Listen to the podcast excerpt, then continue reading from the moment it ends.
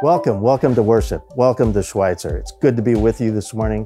Wherever you're at today, we're glad you're here. I'm Jim and serve as a pastor here and also as the host for worship this morning, this online experience. We're so glad, so excited, so thankful to be able to gather, to be able to gather as a church, even at a distance. Today, we're continuing our series called Together. Together as we explore what a Jesus centered church is like what that kind of church is and what our role is in building this kind of church. Pastor Jason's going to lead us. It's going to be a great experience, and we're excited to have you with us. This week, we're really excited about Vacation Bible School block parties. This year, instead of all the kids by the hundreds coming to the Schweitzer campus, we're going to the neighborhoods, to houses, to host families to celebrate Jesus Christ and have a lot of fun with the kids. You can sign up your kids beginning this week, actually tomorrow the first uh, Vacation Bible School. I like to call them mini camps are beginning and then they're throughout July. So go to the website, sumc.co slash VBS to sign your, your child up, your kid, grandkid, neighbors. We all have a part. It's going to be a, a, a great time, a lot of fun. Also, if you'd like to be a helper or a host, it's not too late. Go to the same website and sign up to, to do that. We all have a part in Vacation Bible School. We're also looking forward to next Sunday and celebrating Holy Communion again. We'll celebrate communion together. For our online community, we just ask that you be, uh, be ready, have your bread and cup, be prepared as we celebrate uh, Holy Communion together. And for those of us who are uh, worshiping in person, we invite you to, to come as well. And on your way in, you'll receive an individual communion serving and then when you get to your seats, we'll celebrate in our seats communion together. And if you'd like, whether you're uh, worshiping online or in person, if you'd like to receive that uh, prepackaged communion, the elements, you can do that by coming by the office Monday through Friday, 9 to 4, and pick up your communion elements. We also invite you to engage today. There's a chat feature on your screen. You can say hello to your friends and tell us what's on your mind. Also, you can receive private confidential prayer by hitting the prayer button and uh, someone will pray with you today. We would love to pray with you. And now, now let's worship together. Let's celebrate life and God together.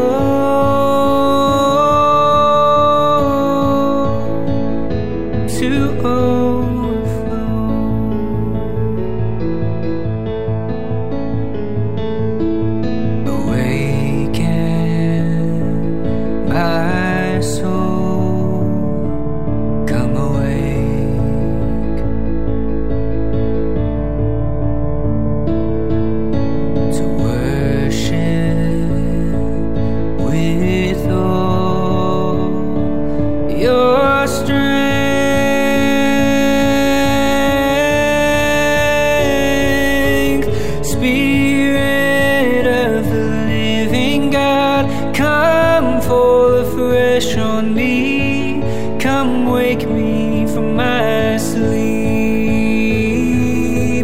Blow through the caverns of my soul.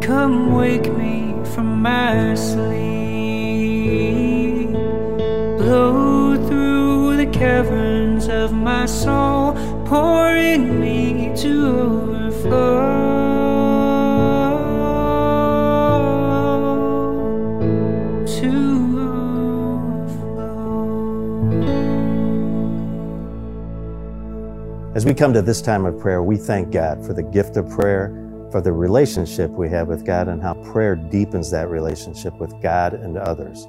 It matters. Prayer matters. Today, Pastor Jason is going to preach and teach from scripture that tells us that we are known by the Spirit God gives us. We know that God lives in us by the Spirit God gives us. So today, I invite us to receive a fresh indwelling of the Holy Spirit. We'll ask God to receive God's Spirit, a spirit of faith, hope, and love, of compassion and mercy, and God's grace, which is an active force of love in the world as we engage with God. And so let's uh, let's pray uh, for God's Spirit to be with us and to fill us.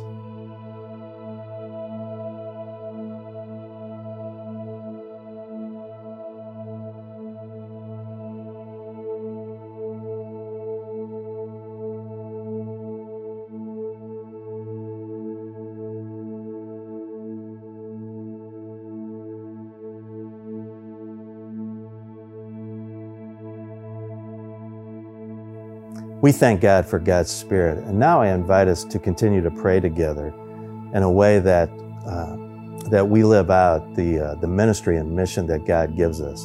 Paul tells us in his letter to the church at Corinth that we have the ministry of reconciliation. That is in restoring God's goodness to the earth and to all relationships.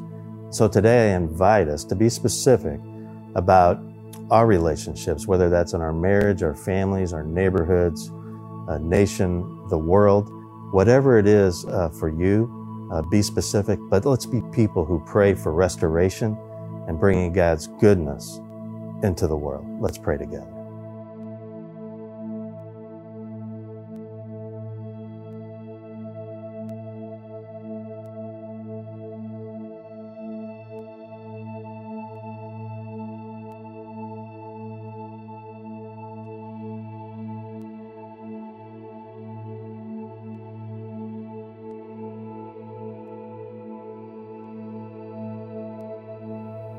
Holy God, gracious God, and kind, kind Father, we thank you. We thank you for the gift of your Spirit, our foundation in this life and life eternal. And God, we thank you for the relationships that you give us, and we pray for your grace to, to live fully in us. Again, to be people who, who live in your will, and that we would see where restoration needs to happen. And God, that we would step in that gap with you uh, really believing, God, in your power. We humble ourselves in serving you. We look to you. We need you. We need your grace. We need your grace and compassion and love uh, in all that we do. Holy God, we love you and we praise you. And now we pray the prayer that you taught us, Lord, with assurance and confidence as we pray together the Lord's Prayer. Our Father who art in heaven, hallowed be thy name. Thy kingdom come, thy will be done, on earth as it is in heaven. Give us this day our daily bread, and forgive us our trespasses, as we forgive those who trespass against us. And lead us not into temptation, but deliver us from evil. For thine is the kingdom, and the power, and the glory forever. Amen. As we come to this time of offering, we want to thank you for your generosity, your giving. We're receiving gifts from all over the country, and it's really, really cool. We really thank you for uh, all you're doing to to bring the, the kingdom of God to this uh, very earth and to our communities. We thank you for how you're restoring lives through your giving, coupled with the power of the Holy Spirit. God loves a cheerful giver that reflects God's goodness and God's character and God's nature. And Schweitzer and uh, here locally and beyond our online community, uh, you are changing the world through your generosity, and we are grateful.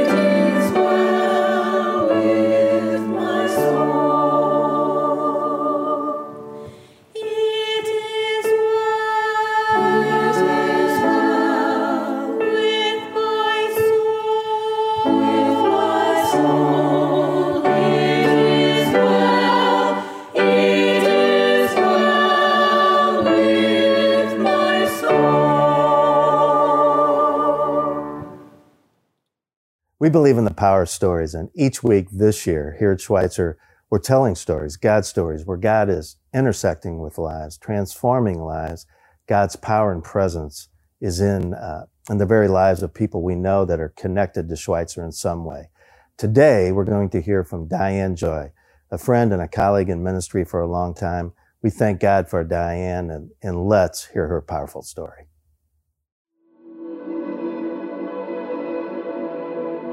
So um, I've been with Schweitzer for about 15 years now, and I was currently helping with the youth. Um, and uh, I've kind of had my hands in just about everything around here. Um, so I started drinking when I was in junior high. Um, my friends and I, you know, it was it was kind of a fun thing to do at the time. Uh, we weren't supposed to do it, so we did it. Um, and so that progressed into high school, and the parties got bigger. And um, as time went on, I started to get depressed, and so I drank more and uh, started with more uh, destructive behavior. And um, before I knew it, um, I was contem- contemplating suicide, and um, I developed an eating disorder and I really just hated myself. So one day I was watching TV and I was flipping through the channels, and um, I came across a gentleman that was talking about Jesus. So I stopped and listened, and uh, he started to tell me that Jesus loved me. And he started to tell me uh, that there was nothing I could do that uh, made Jesus not love me back. And um, asked me, this kind stranger on TV looked right at me and asked me if I was ready to live a different life, if I was tired of where I was at. And I remember I just started to cry because I was so deeply uh, depressed and saddened, and I just wanted to be happy, and I knew there had to be more. I started to pray with this gentleman on TV. And as I did, I started to feel this warmth just sweep over me. And before I knew it, I was flat on my back and I was completely wet from head to toe. And I realized what had happened. The Holy Spirit had come and swept over me and washed me away from all my sins. So from that time on, things um, that have happened for me and my family can only be explained by Jesus. And, um, you know, it hasn't been easy. There's been some super tough times. We've had great losses. But the thing that is different now is that I know that I don't have to go about this alone. That Jesus is here and that He loves me and He loves my family and He wants the best for us. So if we just lean on Him, He will set us free.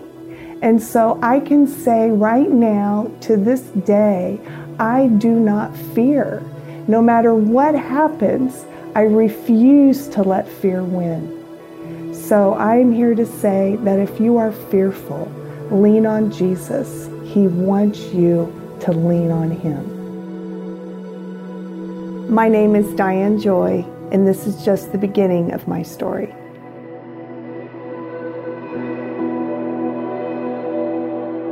Hello and welcome to worship and this continuation of our sermon series, Together, One Community Bound by Jesus, that comes to us from the New Testament letter we call 1 John.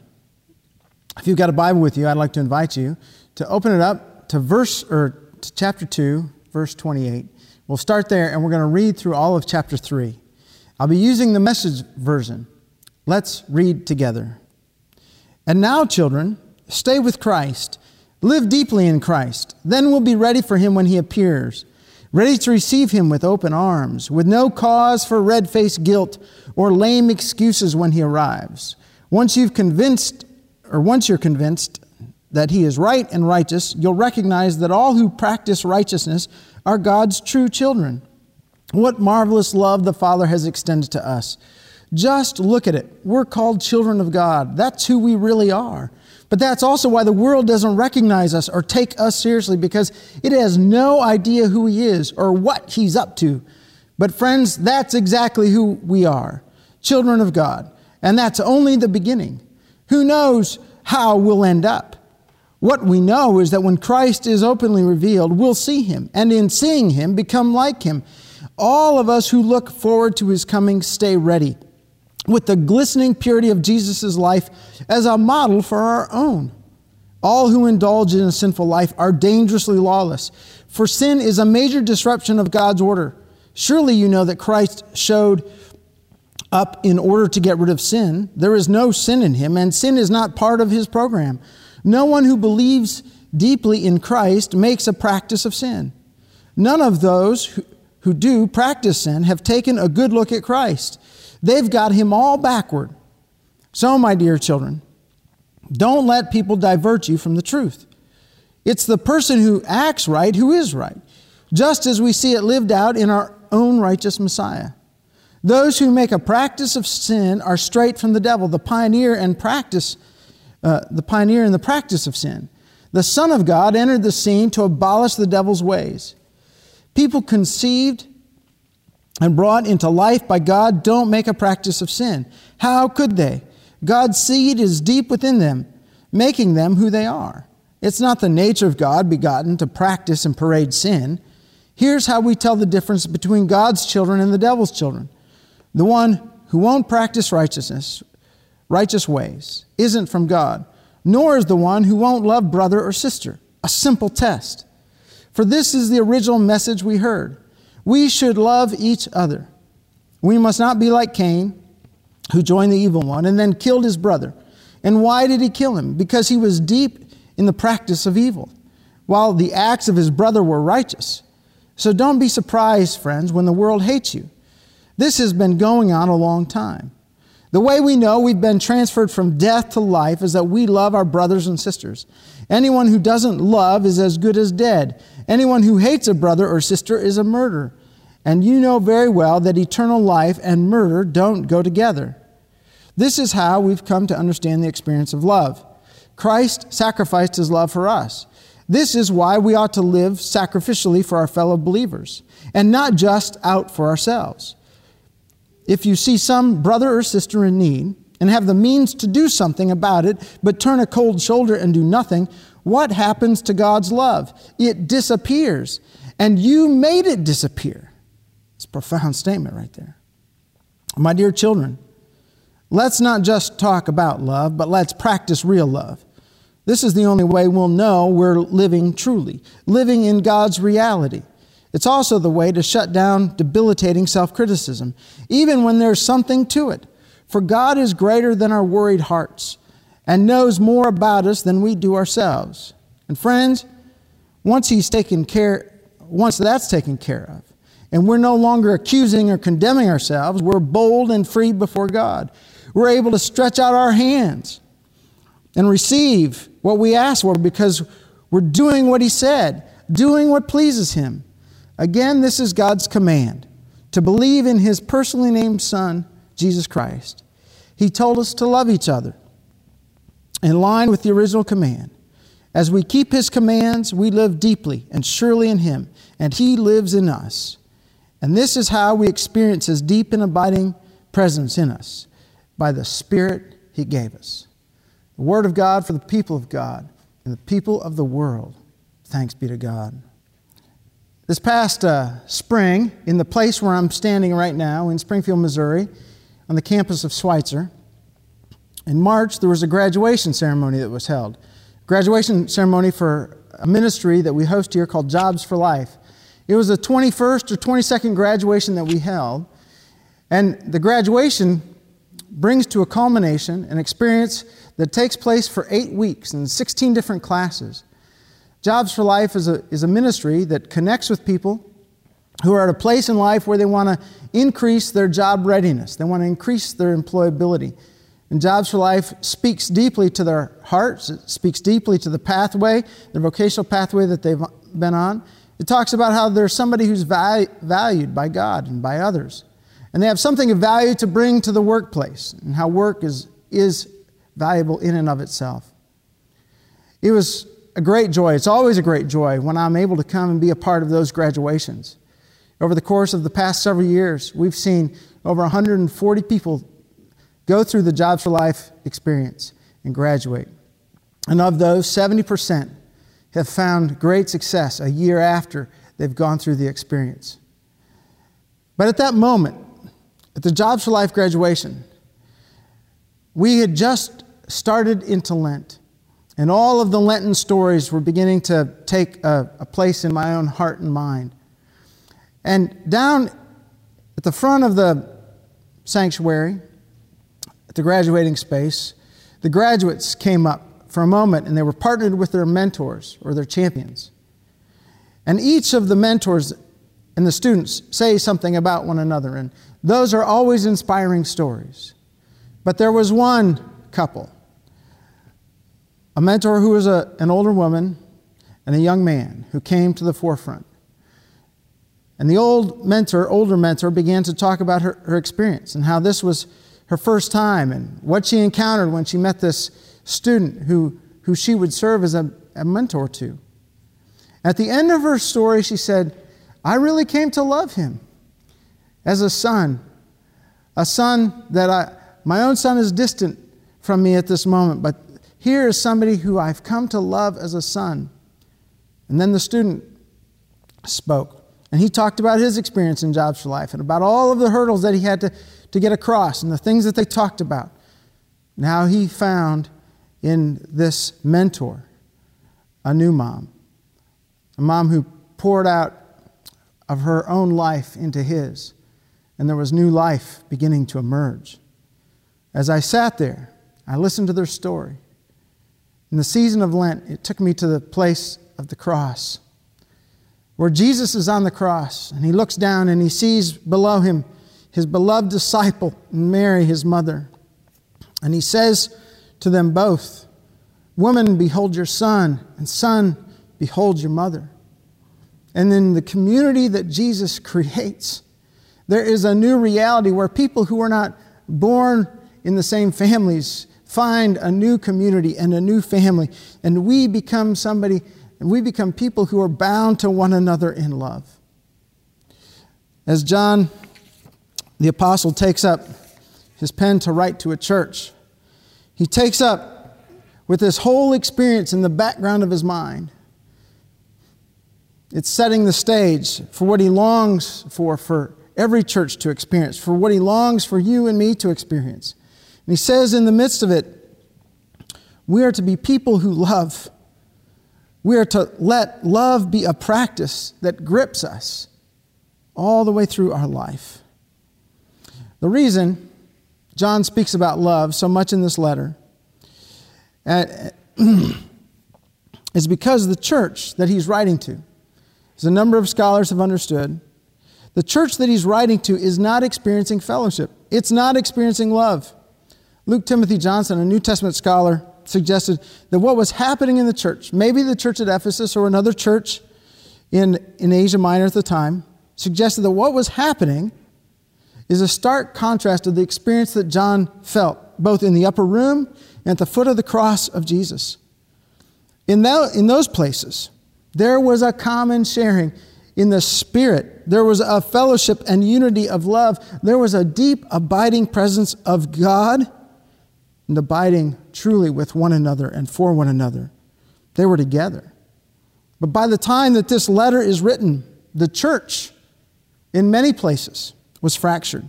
There were disagreements over who Jesus was, not just in his humanity, but also in the, in the sense of his divinity. There were disagreements within the church over how to engage the law of scriptures and the synagogue. A big section of the text we read today reveals that there were some who believed that they needed to confess Jesus with their mouths. They believed that deeply. And yet they kept going with their way of life as they had always gone. Instead of dying to the old way of life in baptism and being raised to a new kind of life, they put on the cloak of forgiveness. They took on the name of being a Christian, even while living in the ways of sin and death. John really forthrightly says this cannot go on. The life that Jesus calls us to is a life to be embarked upon as the children of God. John found in the experience there in the, in the church in Asia Minor he found much of the same kind of experience that we find today. There are arguments, deep arguments, among people who are meant to love and care for one another deeply. John found factions here and there, to the left and to the right, and each faction said something that was true, and yet each faction said things that missed the mark wildly. John had experienced the glory of Christ. He had experienced what it was like to have the togetherness of Christ and be with one another. And he wanted his readers and us to experience it as well. And so there was an invitation. There was an invitation to all who heard this letter to be people who not only believed, but lived deeply and loved deeply like Christ. And so, John, in this letter, in this section that we've read today, four different times, at least in the way that the message has taken the translations and put it for us, four different times it says, live deeply in Christ. This is an appeal to what John says back in John 15, where, where we hear Jesus say, Abide in me, and I'll abide in you. John says, We are meant to be people who live deeply in Christ. And he talks about a new reality that is set out in front of us. We're meant to live as children of God. It's a, it's a title, it's a station, it's a function that is meant to, to embrace us. And he says, what it is to live as children of God is not yet fully known, but it's, it's something that's a gift that comes to us from God. It's a work of God in our hearts. When we say yes to Christ, God, God says, You are my child. He claims us, and He begins to do a work within us. And so, as children of God, there's some things that John calls out from us. He says we're not supposed to make a practice of sin or, or of sinning, but we're to have the practice of living the life of Jesus. And there is a new reality that is in front of us. And so there is an invitation, if you will, to explore what is it like? What is it like to live the life of Christ? To do that, one of the things that we, we must do, we must embark upon ourselves is, is to hear the stories of Jesus and to be connected to the community that Jesus loves, because in that place, we're reminded what Jesus did and what Jesus said. We hear Jesus' words that were said so many years ago, spoken freshly when they come to us from a brother or sister who cares for us when we tell our own stories. And so there's this, this call to explore what it means to live as children of God. At the same time that we're called to explore that, we hear this urging from John in this, in this part. Don't just say you're abiding in Christ, but abiding in Christ calls us to love each other. Let's read these words from John 3 16 through 18 again. This is how we've come to understand and experience love. Christ sacrificed his life for us. That's, this is why we ought to live sacrificially for our fellow believers and not just, uh, and not just be out for ourselves. If you see your brother or sister in need and have no means and have the means to do something about it, but turn a cold shoulder and do nothing, what happens to God's love? It disappears, and you made it disappear. My dear children, let's not just talk about love, but let's practice real love. Earlier, right before we heard those uh, verses, John talked about Cain. And Cain is, is a character throughout the pages of Scripture and throughout all kinds of other literature of the time, who's an example of somebody who lives out of envy and selfish desires and eventually hate and then murder. And John says, There are many of us who, even in this moment, can live like that. And yet, Jesus calls us to a different reality, to a different way of expressing life, and that is to love one another. And John shows us what love looks like by speaking about Jesus, who, who understands us. Uh, but by speaking about Jesus, who sacrificed his love for us.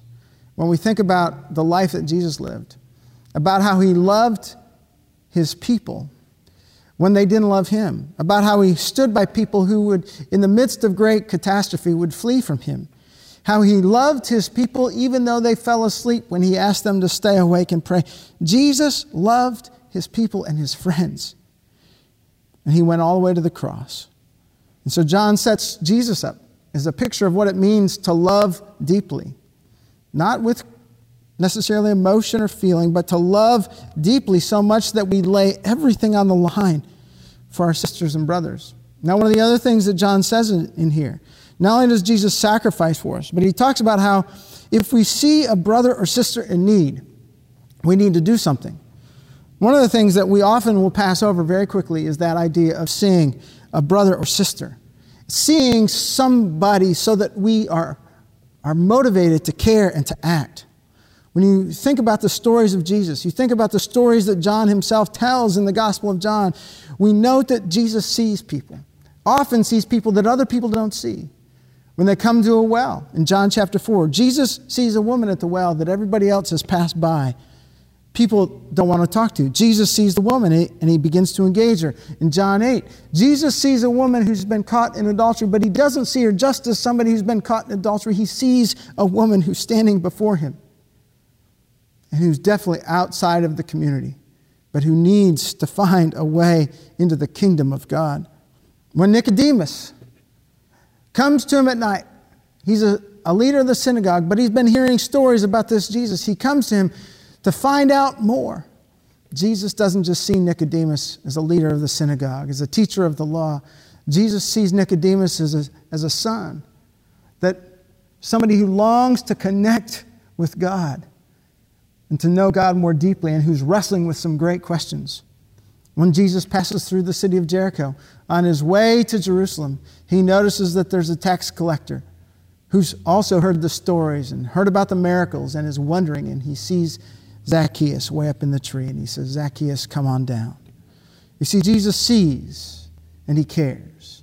He's committed to living his life as a life of love, as a life of sacrifice for other people. And then he sees what the need is around him. And he listens and he cares and he acts. And we're called to act. We're called to act. And Dietrich Bonhoeffer, in, in a little book called Life Together, says that when we look at Christ and when we abide in Christ, Christ will tell us what love towards others is meant to look like. Christ um, will help us originate what love in action is. And Christ's love will move me to love even my enemy as a brother or sister. John goes on, after calling us to be people who act out of the love of Christ that's been given to us. He says, There are fruits for loving. There are fruits that meet us along the way. One of the beautiful things he says here is that there will be a shutting down of debilitating self criticism when we act. Have you ever noticed, friends, that when you act on behalf of somebody else, that suddenly the cares that you've been carrying, the burdens that you've been thinking about, all of the worries you've had somehow take a back seat? Because when we act in love like Christ for somebody else, there is a shutting down of self criticism. John also says that there's going to be confidence with God. There will be not only this deep abiding presence, but there will be a confidence when we say our prayers, when we speak to the Father on behalf of other people. There is just simply a confidence. Not only about today, but also about when we stand before God and God reconciles all things that have happened in the world. When we stand before God, there is a confidence that we have loved like Christ. And he says there's a unity of the Spirit and a fellowship that meets the sisters and brothers, that meets us today when, when we say yes to Christ and we begin to live as he, is, as, as he lived. We begin to love as Jesus loved. We begin to love with sacrificial acts. Great things come of it. This last week, uh, I sat in on a Bible study that was led by Dr. John Perkins. Dr. John Perkins is a man who's lived a long life. He's 90 years old, and he's got a lot of friends. And so he'd invited Pastor Rick Warren from Saddleback Church in California to lead a Bible study, and Pastor uh, Dr. John Perkins would host it. And in the midst of that Bible study, John Perkins, who's seen a lot of life, who at the age of 40 experienced all of the, the ramifications of racism down in Jackson, Tennessee, or Jackson, Mississippi who experienced all of the ramifications of racism and the hatred that could come of it, but who yet, whose life was marked by the mark of Christ, and who's devoted his life to seeing the fullness of love lived out in all kinds of ways so that all kinds of people can be reconciled. Dr. John Perkins still wrestling with the things we wrestle with today. You know, he said, faith is a mustard seed. And what we're really called to, we're called to be doing a little of it.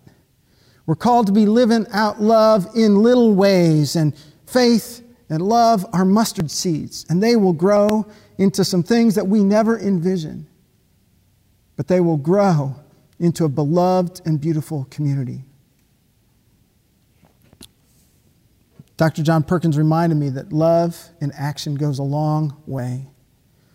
A couple weeks ago, there was a Sunday school class here at Schweitzer called the Navigators Class. They have been meeting virtually during this time of COVID, and yet they decided that they needed to do some action. I think they've been studying this idea that if we really want community, we've got to put our shoulders together and we've got to live out the life of Christ in the places where we're at. And so they came together for a moment at the Coach House here on the Schweitzer campus. The Coach House is a transitional home for women where they can come and they can stay for up to six months. And they can put some things in order so that they can move on to the next best place for them. So the navigators class came and they gathered up a bunch of brush and they began to do some things around the property just to care for the property and to care for the women who were inside. Their small act of care reminds me about all the, the women who've gone through the coach house, about how there's been a host of small acts that have touched their lives and the kind of transformation that is taking place there. Small acts go a long way to shaping and reshaping the communities that we live in, small acts of love. As I watched and heard the stories of our Sunday school class, it reminded me of a small act of love that I encountered a couple years ago in Chicago. In 1983, there was a woman by the name of Ellen Thompson who noticed that in her northwest neighborhood of Chicago, there were a bunch of young moms that had nowhere to call home. And they had no fund to, to handle the expenses of having a newborn child. And so she was moved by love. She picked up diapers and formula and she carried them around in the trunk of her car. And when she saw moms walking down the sidewalks with that, that sense that they had no place to go, she'd pull over and she would engage them in conversation. She would, as Jesus did, she saw people. She began to ask, who were they? What were they up to? Where were they going? What did they need? Before long, Ellen Thompson found herself at a hospital. And she found that this hospital served all kinds of women. Mostly it just helped them have their babies, but before, right after they had their babies, they would have to leave. And Ellen said, Well, what can I do? And the women at the hospital said, the nurses at the hospital said, You, you're not trained as a social worker, but you would help us if you would go and you would visit these new moms that give birth. And so Ellen began to do that. And out of that small act of love, there is a ministry today that looks profoundly different from that, that car tooling around Chicago with diapers and formula in the back end. There's a couple of big buildings where new moms come and stay. And like the Jobs for Life class, they take classes that help put them on a better track in life. They hear about the transforming power of Christ. What they really do is they experience love in action. Today, friends, our world needs love in action. Sometimes it needs us to sit with Christ first before we act and to listen deeply to Christ. But as we do, as we do, I am convinced that the Lord will begin to point out to us people, brothers and sisters who are around us. We may not know their names, but they are sisters and brothers to us that we need to take up some sort of self sacrificial action for. So, what's that action that God is asking you to partake of? Who is God pointing out to you? Who is God naming to you and showing you? Abiding in Christ. When God names the person and God touches your shoulder and God moves you to act, abiding in Christ, be bold. Love God. Love your neighbors and in small acts of love, be reminded that faith is a mustard seed. And God waters it, and it grows into a good and beautiful and bold community. May you take the act that God wants you to do today. God bless you and keep you. Amen. Jesus, thank you that we can be gathered in worship we can be gathered in our homes, we can be gathered out in nature, we can be gathered with people all across this world, in time and space and you can speak to us. So, Jesus, help us abide in you. Point out to us people who need us to be bold, to be self sacrificial in love. And help us take those things that you've given to us and not hold them for ourselves, but to love as you're calling us to love. In your name we pray. Amen.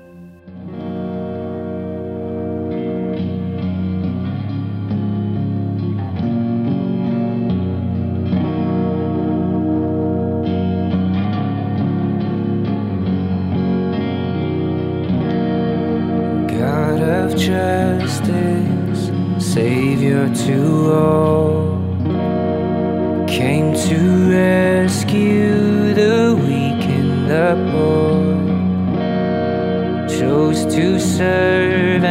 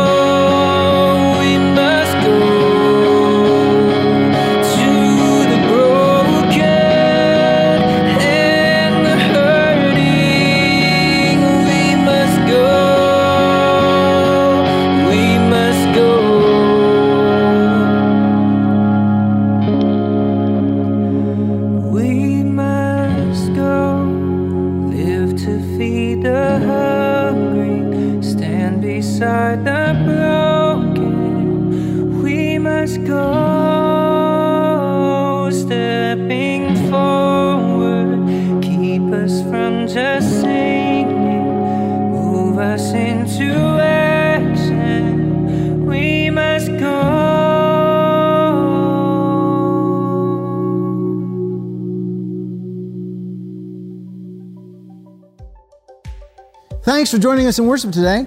We invite you to share this message and this, this series with your friends and family on Facebook or all kinds of other social media. The link is there on Facebook. And we look forward to seeing you next week as we continue in this series and we hear about the utter importance of Jesus. Have a great week.